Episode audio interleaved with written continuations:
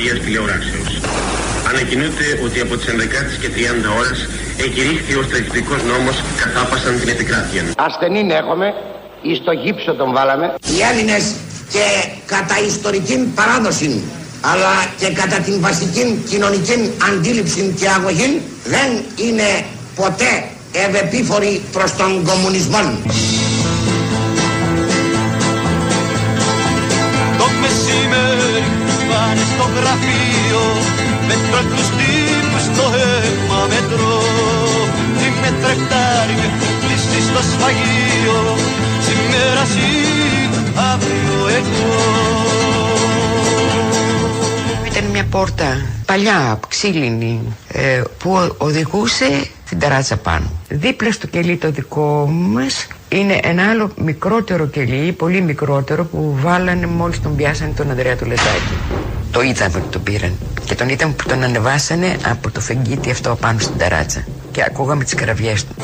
Τρίπουν το βράδυ στην ταράτσα τον Ανδρέα, μετρά τους τύπους στον πόνο μετρό, πίσω από τον τύπο πάλι θα είμαστε παρέα. Και καθόμουν λοιπόν εκεί με το αυτό και του χτυπούσα. Ταχτάκ εσύ, ταχτάκ εγώ, χτυπούσε κι αυτός. Πάει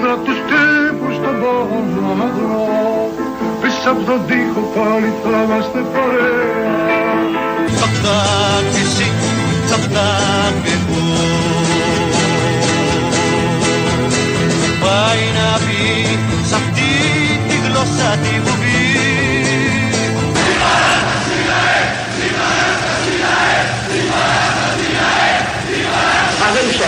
Αδέλφια μας στρατιώτες, αδέλφια μας στρατιώτες, δεν θα σηκώσετε όπλο, δεν θα σηκώσετε και δεν θα πληγωρήσετε, δεν θα σκοτώσετε τα αδέλφια σας. Αδέλφια μας στρατιώτες, αδέλφια μας στρατιώτες, αδέλφια μας στρατιώτες, αδέλφια μας στρατιώτες, πώς είναι δυνατόν να πληγωρήσετε τα αδέλφια σας, να γυθεί ελληνικό αίμα. Όλοι πιστεύουμε στην ευκαιριά και εγώ πάλι πρώτος αρχίζω τον εθνικό ύπνο, αυτό το αιώνιο σύμβολο της ελευθερίας. Σε γνωρίζω από την όψη του σπατιού την τρομερή, σε γνωρίζω από την όψη που με διάλεγε. Και ήρθε το άρμα μάχης και τα έλειωσε όλα. Ραδιοφωνικά βεβαίως. Ο ύμνος ολοκληρώθηκε από τον εκφωνητή του Πολυτεχνείου. Έτσι πάμε να ξεκινήσουμε. Μέσα σε 2,5 λεπτά η αρχή της Χούντας. Η ανακοίνωση από τον ραδιοφωνικό σταθμό Αθηνών τότε. Με τα κλαρίνα και όλα τα υπόλοιπα. Και το άρμα που μπαίνει και τα συνθλίβει όλα. 17 Νοέμβρη 2023. 50 χρόνια μετά την εξέγερση. Και όπως είπε και ο δικτάτορας, ο Παπαδόπουλος, δεν μπορεί οι Έλληνες να είναι ευεπίφοροι προς τον κομμουνισμό. Με νη στο τέλος. Και επειδή δεν έπρεπε να ήταν ευεπίφοροι προς τον κομμουνισμό, φέραμε τον φασισμό με αυτή την εκδοχή και με αυτή τη μορφή. Ήρθε η Χούντα, έβαλε τη χώρα και το λαό στο γύψο για 7 χρόνια και τα ξέρουμε πού ακριβώς κατέληξε όλο αυτό, να φύγει σαν σήμερα, σαν αύριο η Χούντα του Παπαδόπουλου, να έρθει η Χούντα του Ιωαννίδη και 6 μήνες μετά, περίπου 7 μήνες μετά, να χάσουμε τη μισή Κύπρο. Τόσο απλά, τόσο ωραία, από αυτούς που πάντα είχαν τις ελληνικές σημαίες ψηλά, που πάντα μιλούσαν για το έθνος, για την Ελλάδα, κατά των κομμουνιστών που θέλαν να χαθούν κομμάτια του ελληνισμού. Όλοι αυτοί λοιπόν οδήγησαν σε όλο αυτό. Και βεβαίως έχουν προσφέρει ευαγή ιδρύματα, όπως ήταν η Γιάρος, όπως ήταν το ΕΑΤΕΣΑ, όπως ήταν άλλες φυλακές, κρατητήρια, η ταράτσα της Μπουμπουλίνας, για την οποία έχει γραφτεί το τραγούδι το «Τακτάκ εγώ», Μίκης Θεοδωράκης, για τον Ανδρέα Λεντάκη που ήταν επάνω και για όλους όσους πέρασαν από εκεί, δεν πέρασε μόνο ο Λεντάκης βεβαίως και μόνο ο Μίκης Θεοδωράκης. Δεν χρειάζονται πάρα πολύ για να γίνει κάτι σε όλες τις καταστάσεις, σε όλες τις μεγάλες καταστάσεις της ανθρωπότητας. Μια μειοψηφία καλή χρειάζεται, αποφασισμένη και κατάλληλες συνθήκες. Πάντα ο νους με εμένα είναι σε αυτούς που ανήκουν στη μικρή μειοψηφία και σε καιρούς ανήλιαγους αγωνίζονται, πιστεύουν, κρατάνε τα κάρβουνα αναμένα και όταν έρθει η κρίσιμη στιγμή είναι αυτοί που θα μαρτυρήσουν, θα βασανιστούν, θα εκτελεστούν. Αλλά πάντα ο νους μου είναι και στους άλλους, τους πολλούς, την πλειοψηφία, οι οποίοι ενώ συμβαίνουν όλα αυτά δίπλα τους, μπορεί να χορεύουν αδιάφορα, Μπορεί να κοιτάνε αδιάφορα, να προσπερνάνε αδιάφορα, να κοιτάνε μόνο τη ζωή τους, μόνο το κουφάρι τους, που λέει το γνωστό τραγούδι του Κυρπαντελή. Οπότε όλος αυτός ο προβληματισμός, διαχρονικός δικός μου, προσωπικός, απαντιέται ή περιγράφεται από μια διοίκηση του Μίκη Θεοδωράκη όταν ήταν στα κρατητήρια της οδού Μπουμπουλίνας. Η οδός Μπουμπουλίνας είναι πίσω από το Πολυτεχνείο, Εξάρχεια ουσιαστικά, εκεί ήταν η ασφάλεια τότε. Και μιλάει ο Μίκης Θεοδωράκης, λέει τι ακριβώς συνέβαινε στην ταράτσα των κρατητηρίων, αυτό που περιγράφηκε το τραγούδι, και τι συνέβαινε στην απέναντι ταράτσα. Θυμάμαι μια μέρα που κάνανε πάρτι στην πλαϊνή πολυκατοικία και ακούγονταν φασαρίες, γέλια κλπ. Και μουσική χορού. Χορεύανε στην ταράτσα. Και εκεί που χορεύανε κλπ., άρχισε το πάρτι το δικό μας από πάνω. Και άρχισε λοιπόν να σκούζει ένα. Σταμάτησε λοιπόν αυτοί αμέσως οι νέοι. Γιατί τους έκανα τίποτα, δεν το ξέρανε φαίνεται. Λέω ρε παιδί μου, καλός σημάδι, ακούνε και αυτοί να δουν τι γίνεται εδώ πέρα μέσα, απέναντι. Μετά από 5 λεπτά άρχισαν να χορεύουν. Κατάλαβαν, σου λέει είναι από την ασφάλεια, πάλι κάποιον βασανίζουν, σκοτώνουν, χτυπάνε, κάποιος μαρτυράει. Για να είμαστε όλοι εμείς ελεύθεροι κάποια στιγμή, θα συνεχίσουμε εμείς το δικό μας το πάρτι. Πολλά από αυτά τα παιδιά που ήταν στο διπλανό πάρτι, όχι στο πάρτι που ηρωνικά αναφέρεται ο Μίκης Θεοδωράκης, τα βασανιστήρια πάνω στην ταράτσα, πολλά από αυτά τα παιδιά που ήταν στο δίπλα πάρτι μπορούν να είναι υπουργοί σήμερα. Γιατί κάπως έχουν όλα μια αρχή και μια συνέχεια και μια συνέπεια σε αυτά τα θέματα. Το ψωμί, παιδί, ελευθερία είναι το σύνθημα του Πολυτεχνείου. Ήταν τότε το σύνθημα του Πολυτεχνείου. Νομίζω 50 χρόνια μετά παραμένουν επίκαιρα και τα τρία, και οι τρεις λέξεις και τα τρία αιτήματα. Πρώτα απ' όλα το ψωμί. Πήραμε τα μισά, είναι για φαγητό και έχουμε πληρώσει 70€. Δεν έχω πάρει ακόμα κρέας, δεν έχω πάρει σχεδόν τίποτα. Μόνο σαμπουάν, μαλακτικά, πλυντήρια και τέτοια πράγματα. 13€ το κιλό. Το τυρί και το λάδι έχει πάει, δηλαδή το τετράκιλο το έπαιρνες, ξέρω εγώ, 17 και έχει πάει 27. Όταν πληρωθώ με το γάνα πάρω ένα τέταρτο φέτα. Να, δεν μπορώ να πάρω να φάω. Μοσχαράγια έχω να φάω 2 μήνες 3. Μισό κιλό και λίγο φέτα και έδωσα 25€ πρώτα. Για το σούπερ μάρκετ θέλω τουλάχιστον 80€ τη βδομάδα για τις ανάγκες της οικογένειας. Κάθε μέρα βλέπεις τη διαφορά, είναι φοβερό. Δηλαδή κάνεις το σταυρό σου και βγαίνεις για ψώνια. Η επικαιρότητα εδώ, η επικαιροποίηση για την ακρίβεια του αιτήματος για το ψωμί. Η επικαιροποίηση τώρα του αιτήματος για την παιδεία. Αυτό είναι το πτυχίο, το έχω βάλει σε κορνίζα, τουλάχιστον το βλέπω βάζοντας το ντουβάρι. Το γυμνάσιο επιχειρείται να γίνει διπλή βάρδια. Τα δημοτικά σχολεία δεν χωράνε, στα νηπιαγωγεία έχουμε κληρώσεις. Πάμε παρακάτω. Για να μην πω για τα φροντιστήρια των παιδιών ότι χρειάζομαι περίπου 250€. Και η επικαιροποίηση του αιτήματος για ελευθερία. Έλα, Αποστολή. Έλα. Σήμερα μου ανακοινώσανε ότι με απολύουνε. Είμαι ένας μαζί με όλους τους άλλους. Τι δουλειά έκανες? Τεχνικός πληροφορικής. Μετά πόσα χρόνια σε απολύσανε? 3 χρόνια. Είμαι φρέσκος, είμαι νέος στη δουλειά. Α, εντάξει, δεν πρόλαβες να συνηθίσεις, καλά είναι. Σωστά. Ό,τι όνειρα έκανα, να παντρευτώ με την κοπέλα μου, να φύγω πλέον από τους γονείς μου, τώρα καταρρίφθηκαν. Το καταλαβαίνεις. Έχω γνωστούς μου οι οποίοι έχουν φύγει για το εξωτερικό. Τώρα είμαι πολύ φορτισμένος. Αποστόλη μου, όσα χρόνια δούλευα, 800€ έπαιρνα. Από την πρώτη μέρα μέχρι και σήμερα που μου ανακοίνωσε την απόλυση. Και δεν ξέρω πού μπορώ να φτάσω. Γιατί πραγματικά όταν έχεις πάρει μία δόση για να αγοράσεις μία μηχανή και τρέχει η δόση και δεν έχεις ακόμα ξοφλήσει και έχεις και υποχρεώσεις, δεν μπορεί ο καθένας, και εγώ είμαι μόνος μου. Δηλαδή ζω με τους γονείς μου. Δεν πληρώνω τη νίκη, δεν πληρώνω τίποτα. Λοιπόν, δεν μπορώ να καταλάβω πώς αυτά τα λαμόγια συνεχίζουν και έχουν το θράσος να έχουν ξεφτυλίσει ένα λαό, να έχουν καταπατήσει και να έχουν γαμίσει πραγματικά την αξιοπρέπειά μας. Και φταίει ο ελληνικός λαός που συνεχίζει και τους ψηφίζει. Εδώ το αίτημα για ελευθερία, λίγο πριν το αίτημα για παιδεία και πιο πριν το αίτημα για ψωμί. Διαχρονικά, άλλο νόημα τότε, φαντάζομαι άλλο νόημα 10 χρόνια μετά, το 83, άλλο νόημα το 93 και άλλο νόημα σήμερα 50 ακριβώς χρόνια μετά. Και τα τρία πάντως είναι επίκαιρα, επικαιροποιούνται, όσο δεν λύνονται, όσο δεν εκπληρώνονται θα είναι πάντα επίκαιρα. Για αυτά θα γίνει η πορεία αμέσως μετά. Όχι μόνο για αυτά όμως, γιατί η πορεία καταλήγει κάπου στην Αμερικάνικη Πρεσβεία, η οποία Αμερικάνικη Πρεσβεία συμβολίζει την επεκτατική, στην καλύτερη περίπτωση, πολιτική διάθεση των Ηνωμένων Πολιτειών προς όλο τον πλανήτη και προς τη δική μας χώρα. Και νομίζω φέτος, αυτό είναι και το ιδιαίτερο αυτής της πορείας και αυτής της στιγμής, συμβολίζει και την σφαγή που γίνεται στην Γάζα, στην Παλαιστίνη, που ένας λαός 70 χρόνια, 20 χρόνια περισσότερο από το Πολυτεχνείο, προσπαθεί να έχει και ψωμί και παιδεία και ελευθερία και πατρίδα. Να μπορούν οι άνθρωποι να ζήσουν όπως περίπου ζουν όλοι οι άνθρωποι σε διάφορες γωνιές του πλανήτη. Θα τα βρίσκανε και τα δικά τους με τα δικαιώματα και όλα τα υπόλοιπα, αλλά δεν έχουν ούτε αυτά, δεν έχουν ούτε νοσοκομεία, δεν έχουν ούτε σχολεία, 2 εκατομμύρια άνθρωποι ζούσαν σε μία λωρίδα γης, τώρα έχουν στριμωχθεί αυτά τα 2 εκατομμύρια στη μισή λωρίδα γης, γιατί το πάνω κομμάτι το παίρνει το Ισραήλ λόγω αυτοάμυνας όπως λέει. Τους έχει γκρεμίσει τα πάντα, από το κοινοβούλιο, τα νοσοκομεία, τις υποδομές όλες. Στοχοποιείται ένας λαός ολόκληρος στο όνομα μιας τρομοκρατικής, βάλτε και εισαγωγικά αν θέλετε, οργάνωσης, ομάδας. Όλα αυτά λοιπόν σήμερα θα ξαναφωναχτούν, θα διατυπωθούν για άλλη μια φορά με μια πολύ μεγάλη, όπως συμβαίνει κάθε χρονιά σε αυτόν τον τόπο, πορεία από το Πολυτεχνείο προς την Αμερικάνικη Πρεσβεία.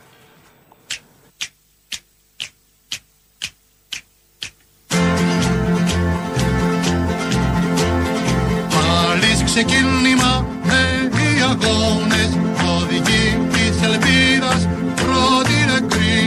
Πάλις ξεκίνημα οι αγώνες, οδηγοί της ελπίδας, πρώτη νεκρή. Όχι άλλα δάκρυα, κλείσαν οι τάφοι, δευτεριάς λύπασμα η πρώτη νεκρή. Όχι άλλα δάκρυα, κλείσαν οι τάφοι, λαφτεριά μας, λίπασμα η πρώτη νεκρή. Λόδι φωτιάς βγαίνει στους τάφους, μήνυμα στέλνουν η πρώτη νεκρή. Λόδι φωτιάς βγαίνεις στους τάφους, μήνυμα στέλνουν η πρώτη νεκρή. Απάντηση θα πάρουν ενότητα κι αγώνα, για να βρουν ανάπαυση η πρώτη νεκρή. Απάντηση θα πάρουν ενότητα κι αγώνα, για να βρουν ανάπαυση η πρώτη νεκρή. Γιατί στη διάρκεια της δικτατορίας είχαμε μάθει απ' έξω και ανακατατά τα τραγούδια που ξέραμε πριν και αυτά που μας ερχόταν σε πομπίνες τότε. Χέρι-χέρι διαδίδαμε και τα καινούργια του Μίκη. Ήτανε και ένα είδος, ας πούμε, στην ουσία παράνομης δουλειάς. Ερχόντουσαν απ' έξω και διαδίδαμε. Μας κινητοποίησε, χωρίς να μας έχει δώσει εντολές κανένας, να μαθαίνουμε τα τραγούδια και να πηγαίνουμε σε διαφορετικά μέρη κάθε φορά για να τα διαδίδουμε. Δηλαδή, λέγαμε το Σαββάτο θα πάμε στο Τσεκούρα, την ταβέρνα που είχε εφημερίδες, όχι τραπεζομάντιλα. Ή θα πάμε τώρα στην άλλη, θα πάμε στην άλλη. Τα μαθαίναμε. Τραγούδια σε μικρές παρέες, τα ακούγαμε και μετά πηγαίνουμε να τα διαδώσουμε. Δεν παίζονταν στο ραδιόφωνο αυτά τα τραγούδια. Γιατί και εγώ δεν μπορούσα να εξηγήσω πώς δεκάδες χιλιάδες κόσμος τα τραγουδούσε, ενώ δεν είχε την ευκαιρία να τα ακούσει. Εδώ η Ελένη Παπαρήγα εξηγεί πώς τότε και τη διάρκεια της Χούντας γινόταν η διάδοση των τραγουδιών του Μίκη Θεοδωράκη. Χωρίς social media, χωρίς ραδιόφωνο, πουθενά δεν πεζόντουσαν, ίσα-ίσα τα τραγουδούσαν και δυνατά. Σε κυνηγούσαν, κινδύνευες μέσα με τα ράτσα Μπουμπουλίνας ή δεν ξέρω εγώ τι άλλο. Θα μένουμε στο κλίμα της μέρας, θα ακούσουμε τον Κώστα Πλεύρη, είναι ο μπαμπάς του Θάνου Πλεύρη, είναι και ιδεολογικός καθοδηγητής και σύμβολο για 2-3 υπουργούς της σημερινής κυβέρνησης, ασχέτως αν δεν το ομολογούνε. Υπάρχουν βίντεο που τον ξερογλύφουνε, παλιότερα βίντεο βεβαίως. Ο Κώστας Πλεύρης μιλάει σήμερα για το μήνυμα της επετείου για την Χούντα. Ο απλός κόσμος στη Μακρόνησο, στη Γιάρο. Στη Μακρόνησο και στη Γιάρο. Στην αρχή μαζέψαν τους επικινδύνους κομμουνιστάς και συνεχεία τους αφήσαν όλους. Θα σας δείξω φωτογραφίες από τη Γιάρο, να δείτε τι κάνουν στη Γιάρο. Από το βόλεϊμπολ μέχρι το ένα, το άλλο κτλ.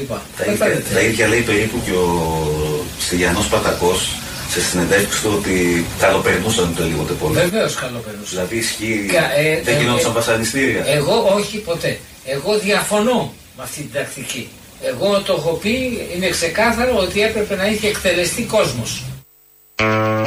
Και όχι να παίζουν βόλεϊμπολ πάνω στη Γιάρο. Εδώ ο Κώστας Πλεύρης, φασίστας, είναι αυτός που σήκωνε το ναζιστικό χέρι απέναντι στη Μάγδα Φίσα μέσα στο δικαστήριο και τον πετάξαν έξω με τις κλωτσιές. Έπρεπε, τον πετάξαν έξω σκέτο. Κανονικά έπρεπε με τις κλωτσιές. Αυτά λοιπόν λέει εδώ ότι έπρεπε να εκτελεστεί κόσμος, γιατί περνούσε πολύ καλά στη Γιάρο και στη Μακρόνησο. Είχαν βόλεϊμπολ. Οπότε από αυτό παραμένουμε στο κλίμα της μέρας, κάνοντας μια μετάβαση έτσι στα πιο σημερινά, γιατί είχαμε και συνεντεύξεις χθες. Υπάρχει πολιτική επικαιρότητα, θα επανέλθουμε στο κλίμα της μέρας. Θα ακούσουμε τον τότε εκφωνητή του Πολυτεχνείου, ένας εκ των εκφωνητών, τον Δημήτρη Παπαχρήστο, που όμως μιλάει για τα σημερινά. Επειδή μας πιέζει ο χρόνος, η πορεία των πραγμάτων στην αριστερά, η πρόβλεψή σας, Η δική μου για μένα δεν ήταν αριστερά.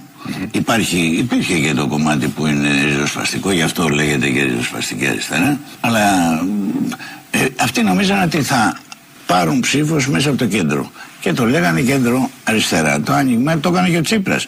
Αυτός εδώ τώρα το έχει παραχέσει, έτσι. Αυτός εδώ είναι για γέλια. Αμερικανιά μας ήρθε εδώ.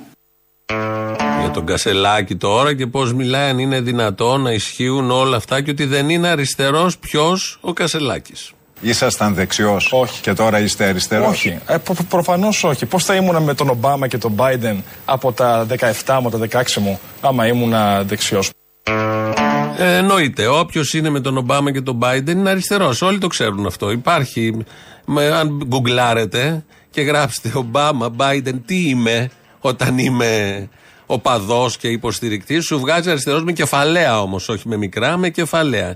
Είναι εδώ τρόπος σκέψης του Κασελάκη από τη χθεσινοβραδινή συνέντευξη στον Χατζηνικολάου.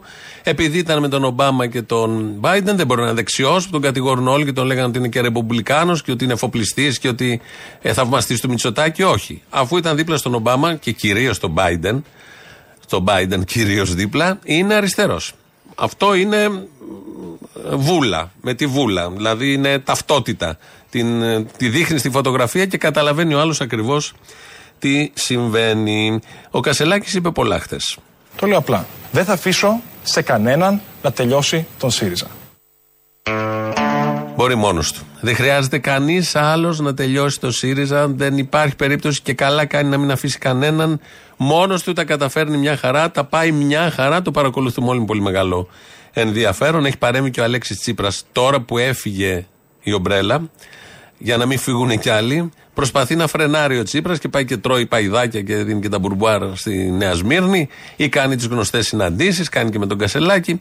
Γενικότερα υπάρχει μια κινητικότητα, τώρα ξύπνησε ο ιστορικός ηγέτης και καλά ένα ως εδώ. Να φύγουν αυτοί που δεν τους θέλαμε και μου σπάγαν και εμένα τα νεύρα, αλλά από εδώ και πέρα πρέπει να μείνουν κάποιοι, γιατί σε λίγο δεν θα μείνει κανείς. Θα γκρεμιστεί και το κτίριο, θα φύγει ο Κασελάκης στο τέλος, γιατί θα έχει μείνει μόνος του. Με τον Πολάκη πάντα, γιατί υπάρχει ένας βράχος μέσα στο κόμμα της αριστεράς που κρατάει τα μπόσικα. Ο Κασελάκης λοιπόν ρωτήθηκε πάλι από τον Χατζηνικολάου. Πολλοί λένε ότι ο Κασελάκης έχει στο μυαλό του να μετατρέψει, σε εισαγωγικά η λέξη, να μετατρέψει το ΣΥΡΙΖΑ σε δημοκρατικό κόμμα τύπου Δημοκρατικού Κόμματος Ηνωμένων Πολιτειών της Αμερικής. Το παντάει διακήρυξη του κόμματος, η οποία καλύπτει όλο το χώρο από την ριζοσπαστική αριστερά μέχρι το προοδευτικό κέντρο. Αυτό είναι και το Δημοκρατικό Κόμμα της Αμερικής. Αυτό είναι και το Δημοκρατικό Κόμμα της Αμερικής. Ότι είμαστε δημοκρατικό κόμμα, δεν θα γίνουμε. Αυτό απάντησε μόλις τώρα εδώ. Ότι είμαστε δημοκρατικό κόμμα, σαν το Δημοκρατικό Κόμμα. Δεν κινδυνεύουμε να γίνουμε δημοκρατικό κόμμα. Είμαστε νέα αριστεροί, αλλά είμαστε και δημοκρατικό κόμμα ταυτόχρονα, γιατί αυτό υπάρχει στην διακήρυξη του ΣΥΡΙΖΑ. Τα έχει μαγειρέψει, τα έχει φέρει έτσι τόσο ωραία στο κεφάλι του. Τα έχει καθαρά, είναι η αλήθεια, ο ίδιος και μόνο αυτός. Και από εκεί και πέρα είναι ευτυχής. Να κρατήσουμε αυτό, γιατί είναι πάρα πολύ σημαντικό. Να γυρίσουμε πάλι στο κλίμα της μέρας. Το κλίμα της μέρας. Η μέρα Πολυτεχνείου έχει τα συνθήματα στις δύο κολόνες του Πολυτεχνείου, έξω ΕΙΠΑ, έξω το ΝΑΤΟ. Έχει το Πολυτεχνείο, αυτό το τόσο όμορφο κτίριο, έχει τον κόσμο, έχει τα γαρίφαλα, έχει τα μικρά παιδιά που πηγαίνουν, έχει τα σημειώματα που αφήνουν, τις καταθέσεις στεφάνων, έχει τα τραγούδια που είναι μια ωραία αφορμή να τα ακούμε και να τα ξαναπούμε, να τα ξανακούμε συνεχώς. Όμως αυτή η μέρα έχει και αυτούς που λένε διάφορα κατά του Πολυτεχνείου. Είναι αυτοί οι άνθρωποι που πάντα ζορίζονται, ενοχλούνται, δυσφορούν όταν βλέπουν ότι κομμάτια του λαού και της νεολαίας δεν υπακούει, δεν τζιμπάει και δεν μασάει.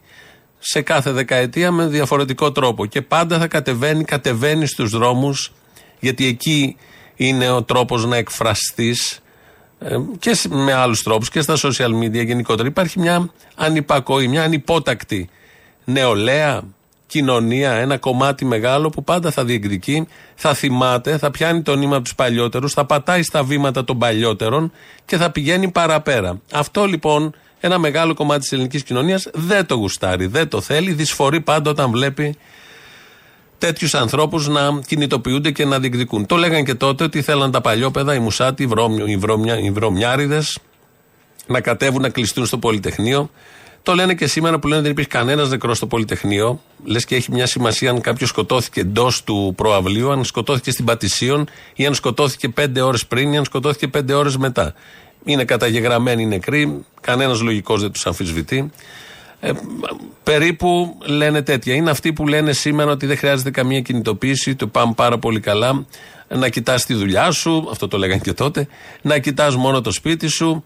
Κυρπαντελίδες, με μία έννοια, με μία λέξη, η φράση και το τραγούδι το γνωστό τα περικλεί όλα. Εδώ όμως μια επέκταση, επίσης επικαιροποίηση του τραγουδιού, του παλιού, του Κυρπαντελή, από το Σταμάτη Μορφωνιού.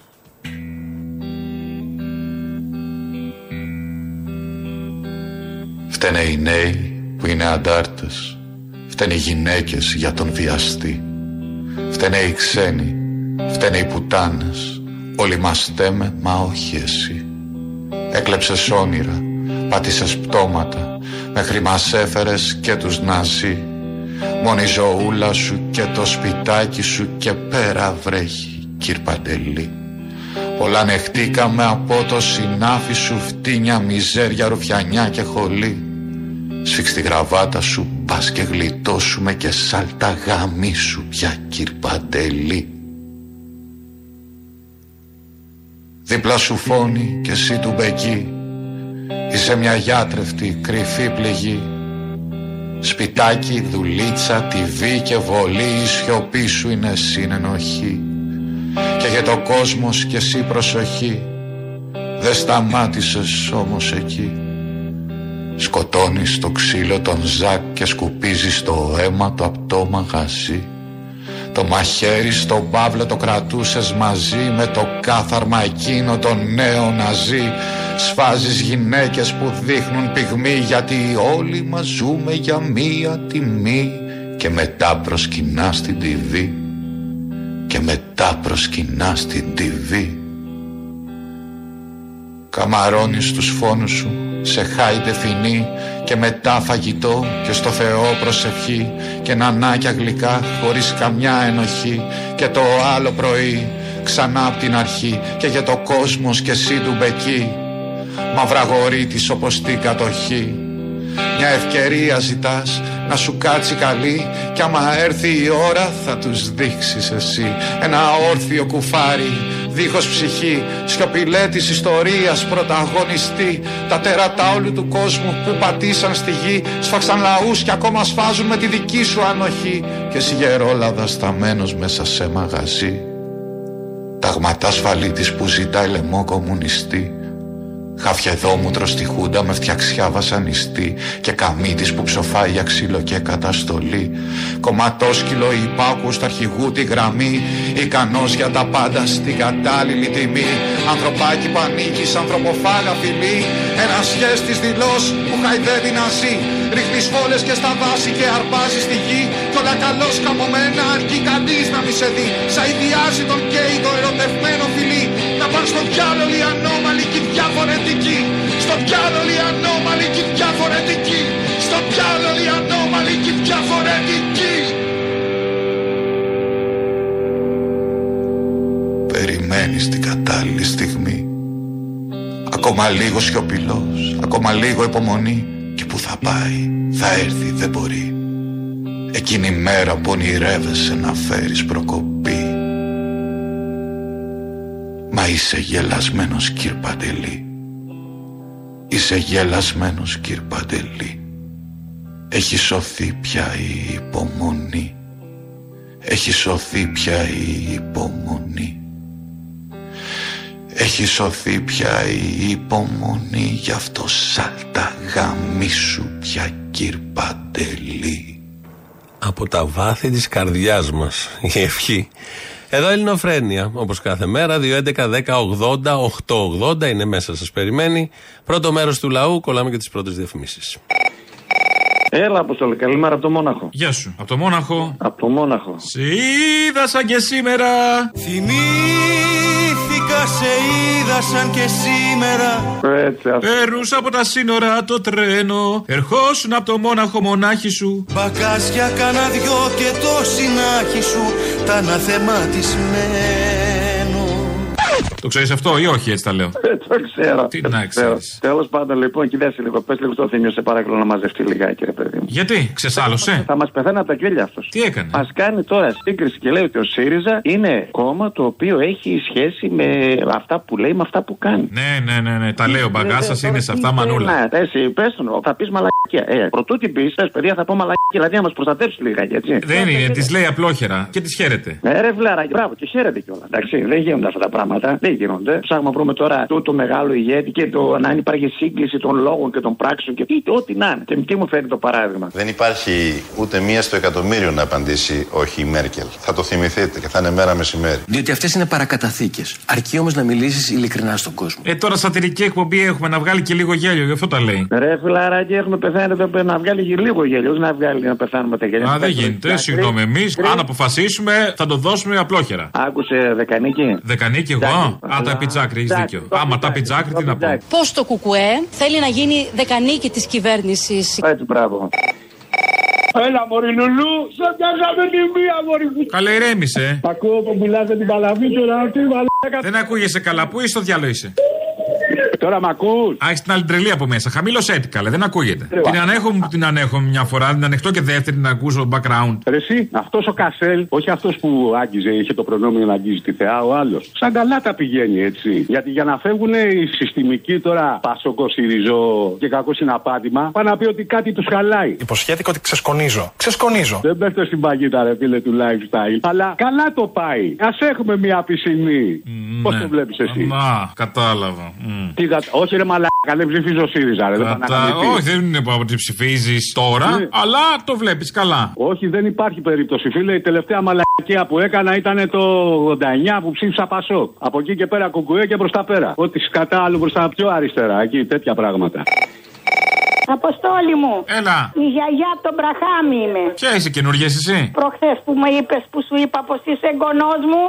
Του λέει γιαγιά μου. Λοιπόν, θα με γνωρίζεις τώρα η γιαγιά από τον Μπραχάμι. Άκουσα ότι όποιος περάσει από την πρεσβεία των τέτοιων θα του κάνουνε φάκελο, λέει, Ναι, φάκελο τώρα έτσι λίγο θα ανά. Μια βολτούρα μέχρι το τμήμα. Δεν είναι κάτι τώρα φάκελο τώρα κι εσύ. Όποιος περνάει έξω από την πρεσβεία του Ισραήλ και κοντοστέκεται, φωνάζει, ανεβάζει στη μέση οτιδήποτε, θα γίνεται. Ευχαριστούμε κύριε Παλάση. Η υπουργάρα των Υπουργέων, ο Άδωνης, τον άκουσα με τα αυτιά μου και είπε ότι όποιος πάει να εμποδίσει τους απεργοσπάστες ή να κάνει απεργία με λίγα άτομα, θα στέλνει τον εισαγγελέα ο ίδιος με εντολή του. Και θα είμαι ο ίδιος εγώ υπουργός εργασίας, να παίρνω ο ίδιος εισαγγελείς, εάν κάποιος προσπαθεί να κάνει τα στραβά μάτια για την εφαρμογή του νόμου. Κανονικά εμείς πρέπει να στέλνουμε τον εισαγγελέα. Που είναι λίγα τα άτομα. Να διαλύεται. Δεν θα το επιτρέψει. Είναι νόμος, λέει. Ναι, καλά. Το πρόβλημα είσαι εσύ που παίρνεις σοβαρά τον Άδωνη. Να ζούμε, να χαιρόμαστε τους νόμους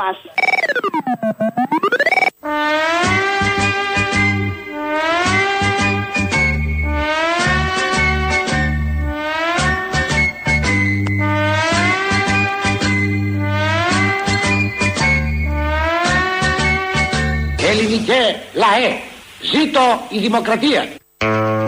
Κάποιος πρέπει να το λέει και πολύ καλά κάνει εδώ ο Γιώργος Παπαδόπουλος, η φωνή του δηλαδή, ο ίδιος δεν υπάρχει, και μας υπενθυμίζει να φωνάζουμε όλοι ζήτω η δημοκρατία.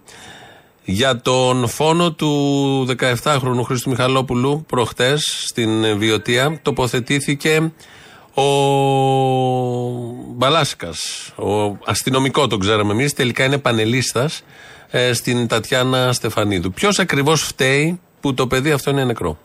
Θα το πω, δεν ξέρω πώς θα ακουστεί. Θα το πω με μια απλότητα. Δεν ξέρω πώς θα ακουστεί. Ένα παιδάκι της διπλανής μας πόρτας χάθηκε άδικα επειδή δεν είχε δίπλωμα. Αυτό λοιπόν. Όχι. Οχές, φαρμακερές δημούτσουνες. Ακούστε λίγο τι λέτε. Χάθηκε γιατί δεν είχε δίπλωμα. Χάθηκε άδικα επειδή δεν είχε δίπλωμα. Χάθηκε άδικα επειδή ένας αστυνομικός γύρισε το όπλο κατά πάνω του και πυροβόλησε. Αυτό είναι το θέμα. Όλα τα υπόλοιπα είναι στο μυαλό του Μπαλάσκα βεβαίως. Ακόμη και το πάνελ εκεί εξεράγει με τις ανοησίες που ακούει.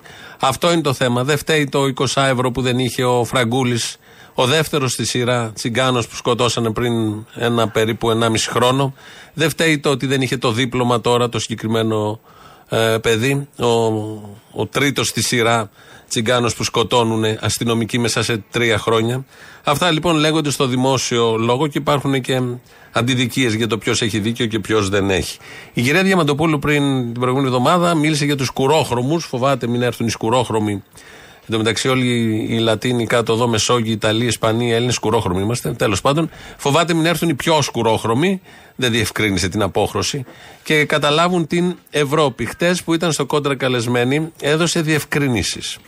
Θα μπορούσα να πω ότι εύχομαι, γιατί η ερώτηση ήταν τι πιστεύετε ότι θα γίνει σε 100 χρόνια, τι δεν θα θέλατε να γίνει σε 100 χρόνια. Θα μπορούσα να πω δεν θα ήθελα να έχει έρθει η μισή Αφρική, έτσι, να έχουν έρθει οι Αφρικανοί. Δεν θα ενοχλούσε, όμως οι Αφρικανοί είναι σκουρόχρωμοι.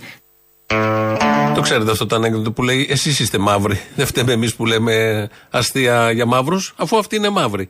Αυτό λέει και η Διαμαντοπούλου. Σκουρόχρωμοι είναι, τι να τους έλεγα.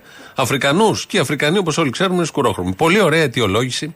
Το διόρθωσε είναι η αλήθεια από χτες, το έκανε καλύτερο. Ρωτάει ο Χατζηνικολάου τον Κασελάκη. Μια χαρά καριέρα είχες. Δεν την ξέρουμε, αλλά εικάζουμε ότι μάλλον είναι μια χαρά. Επιχειρηματικά έχεις πετύχει, γιατί στα 34-35 τα σταματάς όλα αυτά? Και απαντάει ως εξής.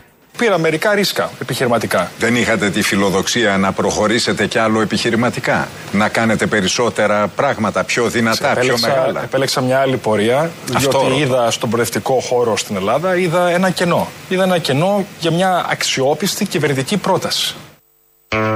Καλά τα πήγαινα στις δουλειές εκεί με τα πλοία και τα υπόλοιπα, αλλά είδα ότι εδώ είχε ευκαιρία. Δημιουργήθηκε κενό. Θα το βάλει στο βιογραφικό του, γιατί νύχτα θα φύγει και ο Κασελάκης κάποια στιγμή και πολύ σύντομα. Με το εννοώ 1-2 χρόνια το πολύ. Οπότε θα το βάλει και στο βιογραφικό του μετά τις Goldman Sachs και όλα τα υπόλοιπα, ναυτιλίες, επιχειρηματικά, διεκδίκηση προεδρίας σε γρήγορο χρονικό διάστημα, καταστροφή κόμματος, διεκδίκηση πρωθυπουργίας. Όλα αυτά θα εμπλουτίσουν λίγο και θα του δώσουν λαβές και εφόδια για την παραπέρα καριέρα. Ως κομμάτι της καριέρας, ως συνέχεια στην καριέρα. Έτσι απάντησε στην ερώτηση του Χατζηνικολάου. Φτάσαμε στο τέλος, γιατί όπως κάθε Παρασκευή έχουμε τις παραγγελιές σας, αφιερώσεις σας. Αυτές μας πάνε στις διαφημίσεις. Μετά κολλητά Γιώργος Πιέρος και Μαγκαζίνο. Εμείς τα υπόλοιπα θα τα πούμε τη Δευτέρα και στην πορεία σε λίγες ώρες. Γεια σας.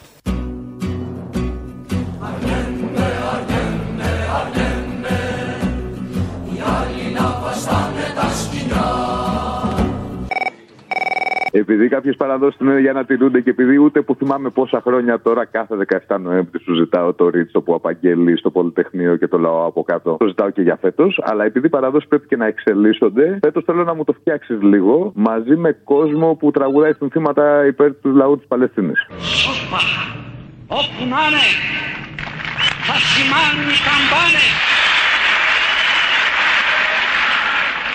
Αυτό το χώμα είναι δικό τους και δικό μας. Ναι, ναι, ναι, ναι, γεια! Ναι, ναι, γεια στην Παλαιστίνη!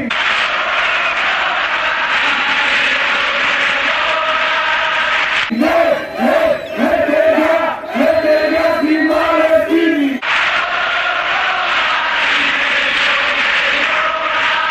Κάτω από το χώμα, μέσα στα σταυρωμένα χέρια τους, κρατάνε της καμπάνας στο σκηνή, προσμένουνε την ώρα, δεν κοιμούνται, δεν πεθαίνουν, προσμένουν να σημάνουν την Ανάσταση. Τούτο το χώμα είναι δικό τους και δικό μας. Ναι, ναι, ναι, ναι, ναι, ναι, γεια στην Παλαιστίνη. Δεν μπορεί κανείς να μας το πάρει. Σώπα που να είναι θα σημάνουν οι καμπάνες. Σώπα που να είναι θα σημάνουν οι καμπάνες. Αυτό το χώμα είναι δικό τους και δικό μας.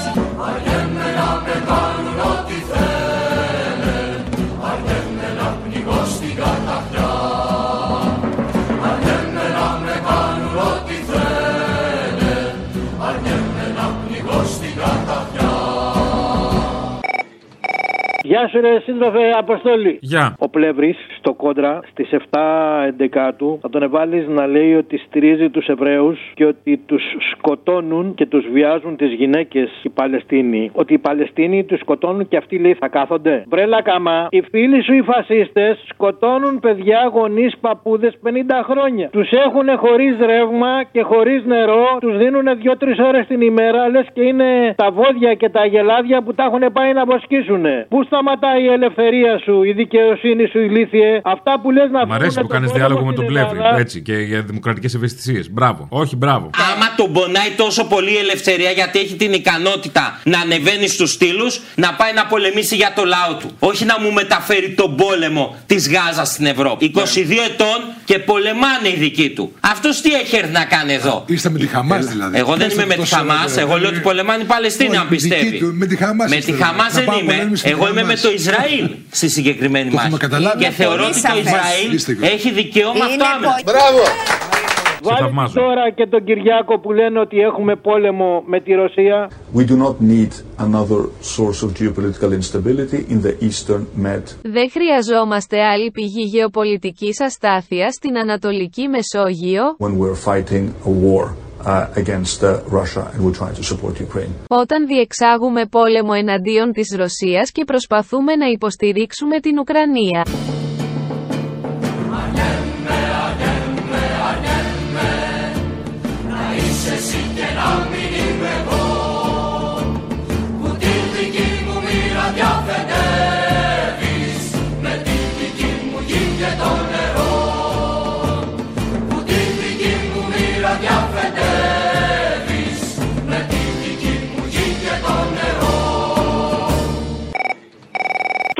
Παρασκευή να βάλεις παραγγελία. Το μικρό πουλί ντυμένος μετανάστης του Γιώργου του Αετόπουλου και το αφιερώνω σε τα παιδιά της Παλαιστίνης. Να ταξιδεύεις με κορμί που κουρελιάσαν οι ανέμοι. Να μαστιγώνουν την ψυχή σου κακή και άδικη καιρή. Μέσα σε τρύπες, σε λαγούνια, μέσα στο χώμα να χωρέσεις τη ζωή σου. Και να θυμάσαι μια πατρίδα που ίσως ποτέ δεν ξαναδείς. Από ποια στα μέρη βρέθηκες εδώ, μικρό πουλί, ντυμένο μετανάστης. Από ποια στα μέρη βρέθηκες εδώ, μικρό πουλί, ντυμένο μετανάστης. Καταρχάς θέλω δύο αφιερώσεις. Οπα, ναι. Ξανήγεσαι. Θέλω τον Παγάσα, ναι, από τον Άσιμο, αφιερώμενο σε αυτό το σκατό που στα κυπάνω, ρε. Αυτό που έφτιαξε αυτό το μπουρδέλο κόσμο, να πούμε, που βλέπει να σκοτώνονται παιδάκια, να πούμε, και να πεθαίνουν από την πείνα και χωρίς βοήθεια φαρμακευτική, και κάνει το μαλά. Ποιον καλέ? Για αυτόν που φτιάξε αυτό τον τέλειο κόσμο, ρε, τον μπουρδέλο, ρε. Την έχεις την πίστη σου, δηλαδή είσαι μια κρυφολουκά. Εγώ? Ναι. Ναι. Και όποιος θέλει το καταλαβαίνει. Παγάσα, περνάς καλά κι πάνω. Πάτε λοιπόν, ο εν της ουρανής, αγιασίτω το όνομά σου. Μια ανανάσα, γυρεύω για να γιάνω. Άχθε μου! Δεν το πιστεύω να με χλεβάζεις. Στα αρχίδια μου. Πρότεινε μου κάποια λύση, δεν θα σου παρακοστήσει. Μετανιώστε! Μετανιώστε! Είστε ζωντανοί νεκροί! Ανέμε, ανέμε, ανέμε, να βλέπω πια τον τρόπο μου κλειστό. Ανέμε από σκέψη που σωπαίνει, να περιμένει πάντα τον καιρό. Αλλά το δεύτερο που θέλω είναι Πανούσης το γυφτάκι. Για όλα αυτά τα γυφτάκια που πέφτουν θύμα, να πούμε, τυχαίων εκπαισοκροτισμών, λακκουβών και όλα τα συναφή. Είμαι γυφτάκι στην Πανεπιστημίου. Με τα τραγούδια πατσαβούρια μου γυαλίζω το παρμπρίζ. Το μεγάλωσα με τη φτώχεια μου. Ο γιος μου ήταν το καλύτερο παιδί. Αν και έκανε αυτό που έκανε, ζητάμε συγγνώμη. Αλλά δεν έπρεπε να σκοτώσει το παιδί μου. Να το πυροβολήσει και να το σκοτώσει. Και τα όνειρά σας σε στάσεις λεωφορείου, με τα λουλούδια τα κουλούρια μου πουλάω και την ψυχή μου στα παιδιά σας, σε τάφους γυμνασίου. 17 χρόνων τα παιδάκια φέρανε εδώ πέρα τα κορίτσια εδώ στο χωριό και απλά δεν είχαν δίπλωμα. Το πλώτησε ο αστυνόμος στον αδελφό μου, μετά τον αρπάζει και μετά το σκότωσε. Τα σουσαμένια μου μπουμπούκια βουτυγμένα σε χολή, γλώσσα σφουγγάρι. Για την Παρασκευή θέλω να μιξάρεις Άδωνη Γεωργιάδη με τα εξής δύο πράγματα από το ίντερνετ. Το κανονικό σήμε. Μην κουνάτε το δάχτυλο, γιατί καμιά φορά δεν ξέρετε που καταλήγει αυτό όταν το κουνάτε. Φίλε, φαίνεσαι λίγο επιθετικό. Δεν είμαι επιθετικός, κανονικός είμαι. Μην κουνάτε το δάχτυλο και να μου λέτε. Και μετά θα έχεις πολύ μεγάλο πρόβλημα. Αλλά δεν είμαι στο πανελλήνιο την τιμιότητά μου. Έχεις πολύ κακό πρόβλημα με το μπουφάν τώρα, έχεις μπλέξει άσχημα. Θα σε τεγραμμίσω την μπουφάν, περίμενε.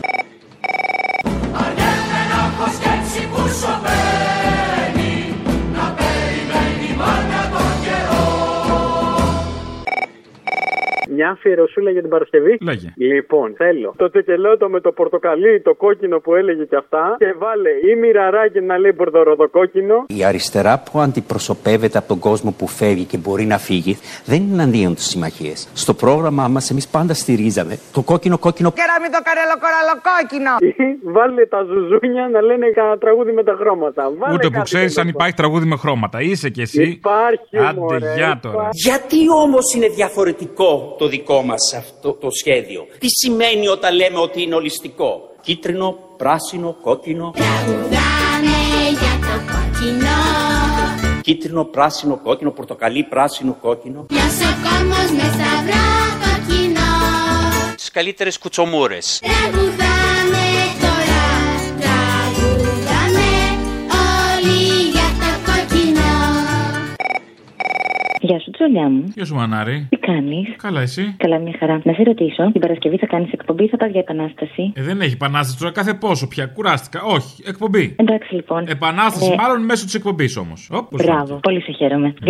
Απλά μην κάνουμε πολύ επανάσταση, κάπου να κάνουμε και ένα διάλειμμα. Κουράστηκα. Είναι πόσο πια κι εσύ, άνθρωπος της. Το παρακάναμε, πολύ επανάσταση έχει πέσει. Οκ, τότε θα μπορέσεις να μου κάνεις μια χάρη για την Παρασκευή, αν θέλεις και αν δεν σε ξεβολεύω. Λέγε. Θα ήθελα το Αρνιέμαι, τραγουδισμένο από τον κύριο Παπακοσταντίνου και μέσα, αν μπορείς να χώσεις όλα αυτά που έχουμε περάσει το τελευταίο καιρό. Αυτό το αν σας ενημερώναμε δεν θα μπαίνατε στα τρένα με τα Τέμπη. Ο Άδωνης ποιος νοιάζεται για τα Τέμπη. Οι κραυγές των ανθρώπων στο Βόλο που πνίγονται. Κάτι τέτοιο, ξέρεις εσύ. Αρνιέμαι, αρνιέμαι, αρνιέμαι. Οι άλλοι να βαστάνε τα σκοινιά. Η Νέα Δημοκρατία πήρε 41%. Αρνιέμαι να με κάνουν ό,τι θένε. Αρνιέμαι να πνιγώ στην καταχνιά.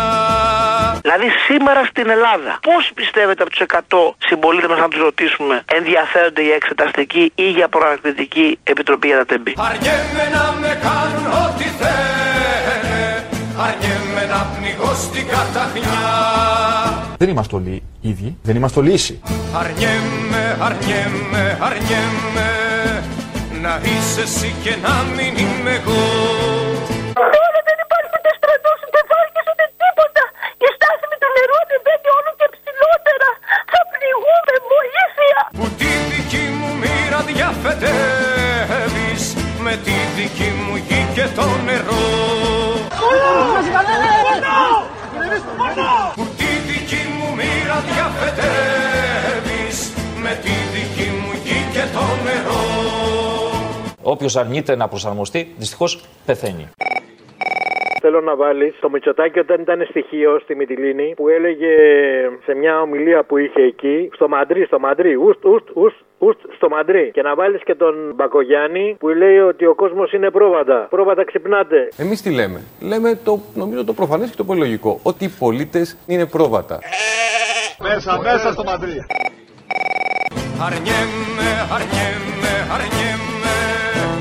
να βλέπω πια το δρόμο μου κλειστό. Αρνιέμαι να έχω σκέψη που σωπαίνει, να περιμένει μάταια τον καιρό. Βάλε και στην εκπομπή της Γιάμαλη που βγήκε ένας Παλαιστίνιος ό,τι ακριβώς είπε. Και μετά τον ύμνο της Παλαιστίνης από το Θεοδωράκη. Εδώ και 75 χρόνια εκτελείται μια εθνοκάθαρση. Δεν τη βλέπει ο κόσμος, έκανε στραβά μάτια. Τώρα φτάσαμε στο τέλος. Για ένα παιδί να μεγαλώσει στην Ελβίδα, μόνο φρίκι βλέπει κάθε μέρα. Κάθε μέρα. Βλέπει φρίκι κάθε μέρα. Είναι εγκλωβισμένη εδώ και 17 χρόνια από παντού. Δεν βγαίνει κανένας, δεν μπαίνει κανένας.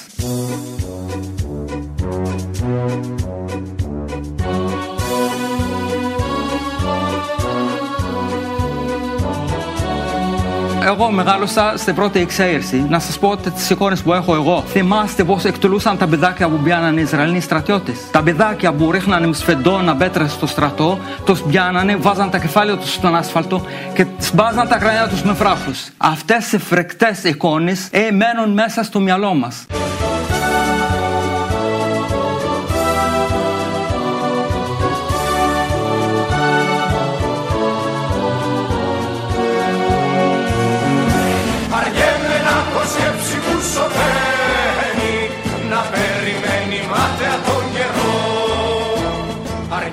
Εδώ Πολυτεχνείο.